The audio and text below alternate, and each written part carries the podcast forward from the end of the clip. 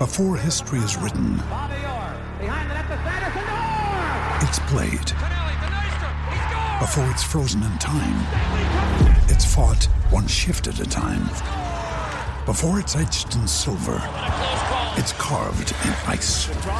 What happens next will last forever. The Stanley Cup Final on ABC and ESPN Plus begins Saturday.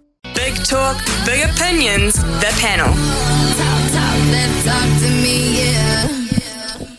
Right, uh, Jamie Wall and James Regan are our panelists this morning. Uh, good morning to you, gentlemen, uh, both of you. And uh, let's uh, start on, I guess, the hottest topic. Uh, I'm not sure it was news to both of you blokes. You might have known previously anyway. But Campbell Johnson coming out on television last night as the first openly gay All Black on Seven Sharp.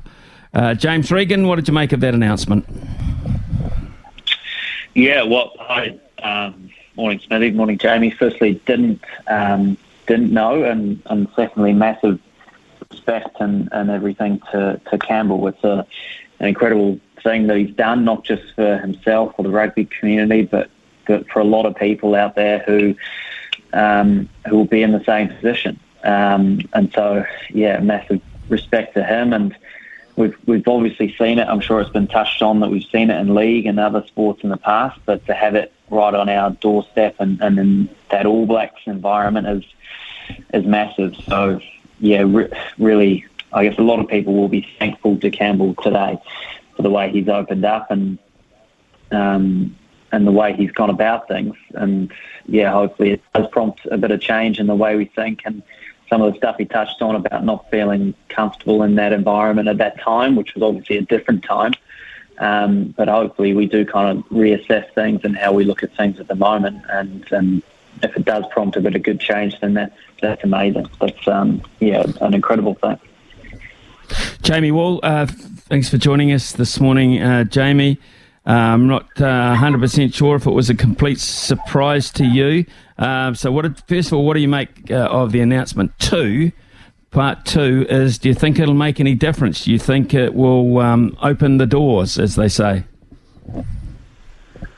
Well, uh, yeah, good morning, Smithy. Good morning, Jimmy. Um, I think that the doors are already a bit open, and that's why Campbell has felt comfortable coming out and saying this. And I think that also you're seeing, you're seeing with the reaction that has ranged from uh, jubilation from a good section of the community, and that's understandable, um, to somewhat ambivalence from, with a lot of people who are just saying, like, okay, cool. Like, well, it's not really going to change the way I think of him. He was he's a good good rugby player who, represented the All Blacks um, a while back, and um, and I think that's really. And I think that that's that that shows that yeah, you said the door the doors could be opened. I think had they not been by the actions of um, some current players, and I'm going to highlight Brad Weber, uh, for example, who's been pretty outspoken, uh, you know, at least from an All Black, uh, on on this issue uh, in the in the past few years, and been pretty consistent about it too. TJ Perenara being being another one.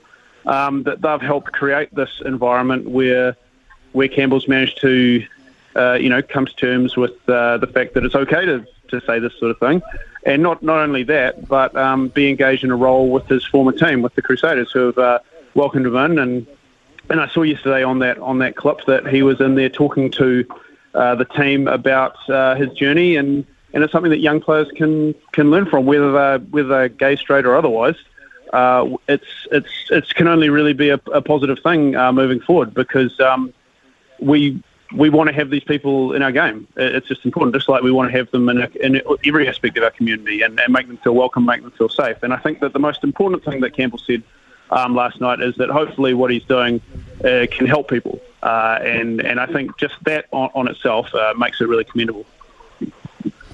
Yep. Okay. Um, so much to, to talk about um, in that respect. Um, in fact, we take oh, what we'll do is I think we'll take a, an early uh, news break here with Araha and back. Uh, I'm still a bit baffled as to why it's such a big thing all of a sudden with men's sport and yet women's sport embrace it on a daily basis and absolutely it's part and parcel of what they do. So we'll, we'll go to Araha and when we come back we'll be with uh, Jamie and James. Big talk, big opinions, the panel.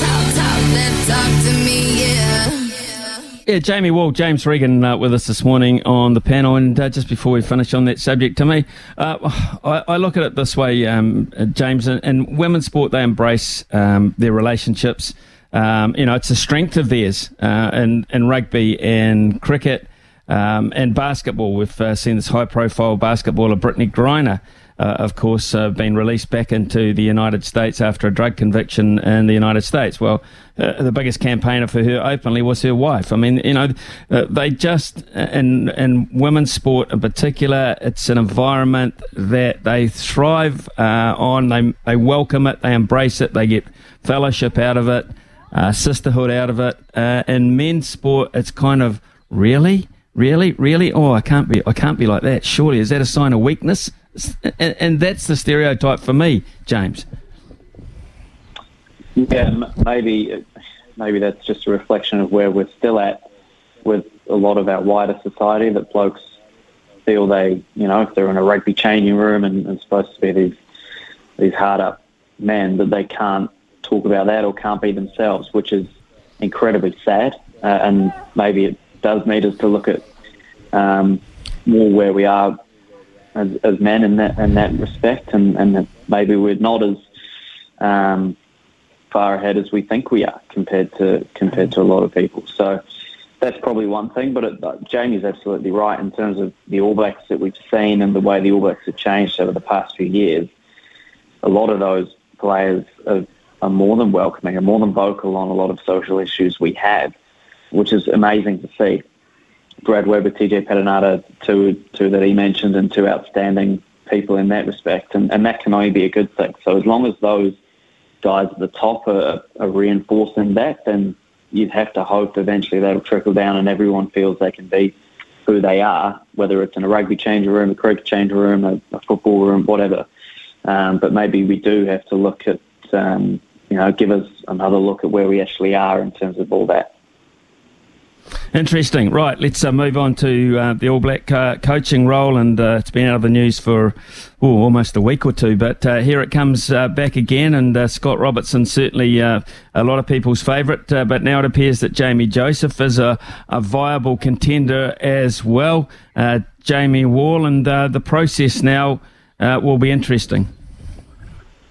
Yeah, you're right. It will be because uh, it feels like it's the complete opposite of what they did last time, where instead of lying about uh, going and contacting 26 or whatever it was uh, candidates, um, they are being very upfront and saying these are the two blokes we want, um, and we're going to be pretty open and transparent about the way that we uh, go about interviewing them and appoint and the appointment process.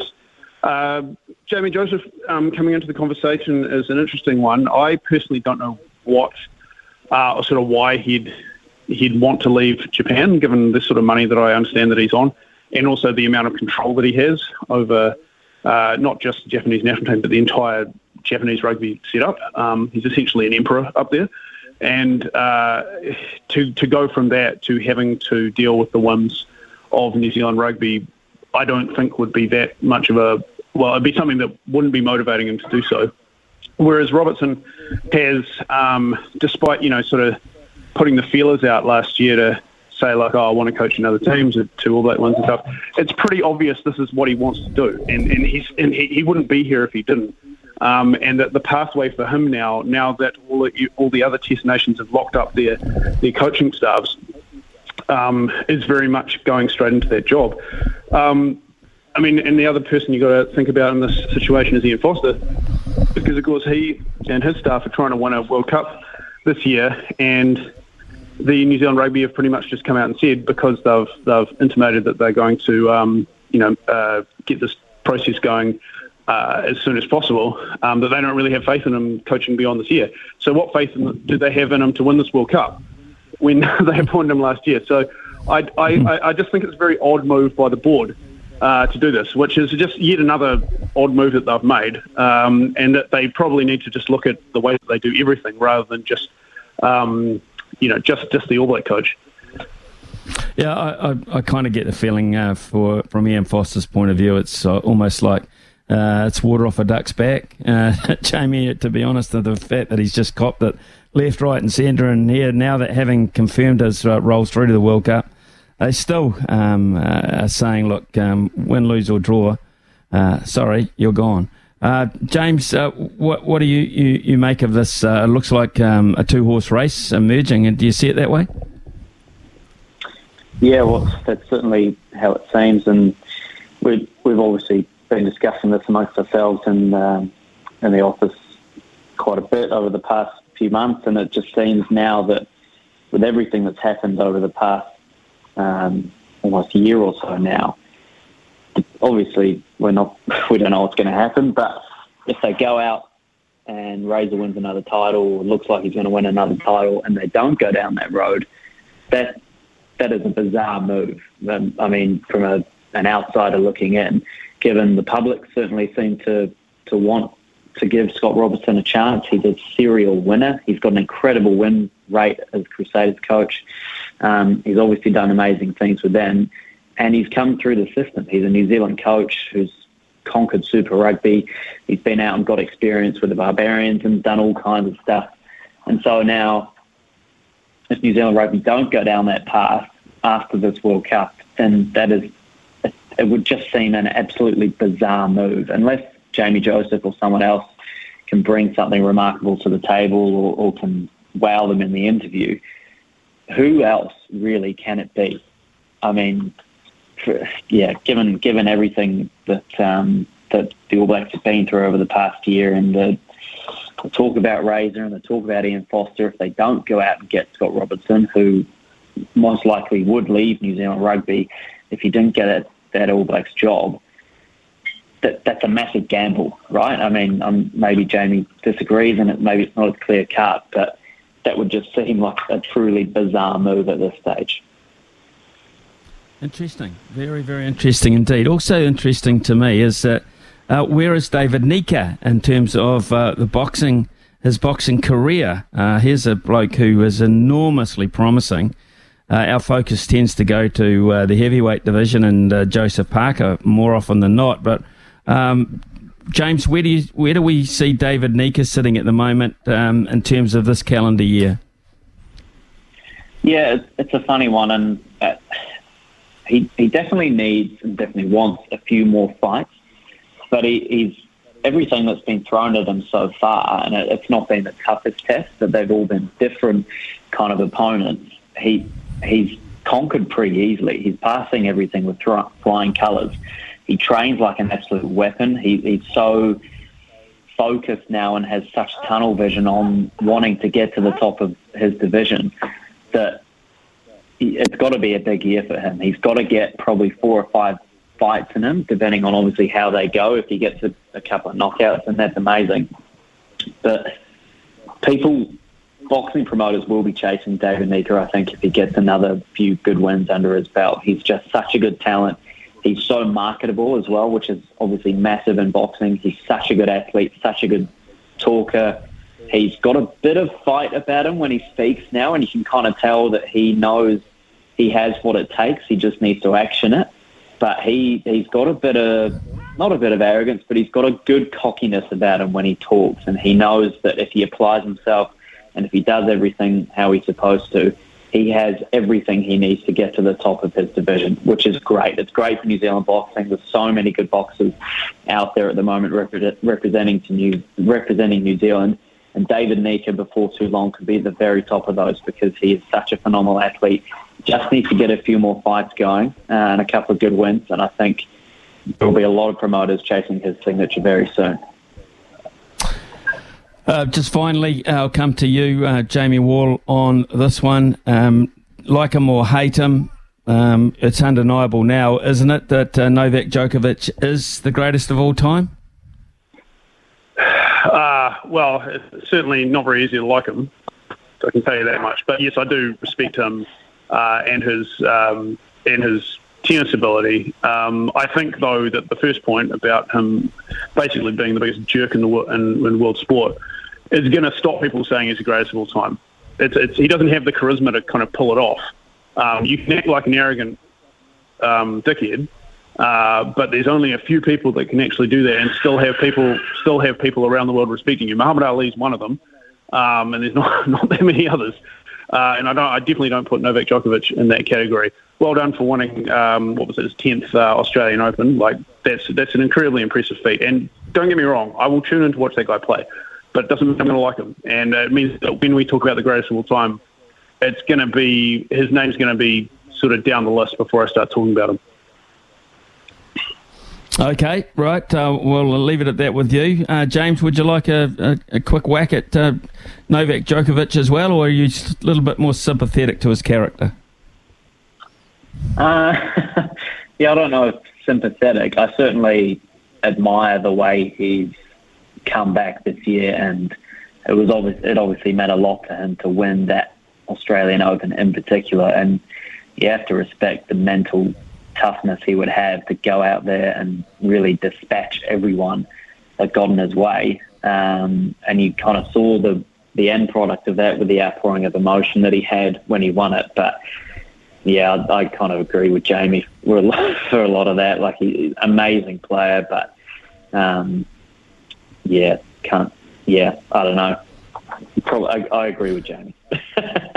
okay. Good on you, boys, sticking together. Uh, Jamie Wall and uh, James Regan were our panelists this morning. Gentlemen, thank you so much uh, for your input.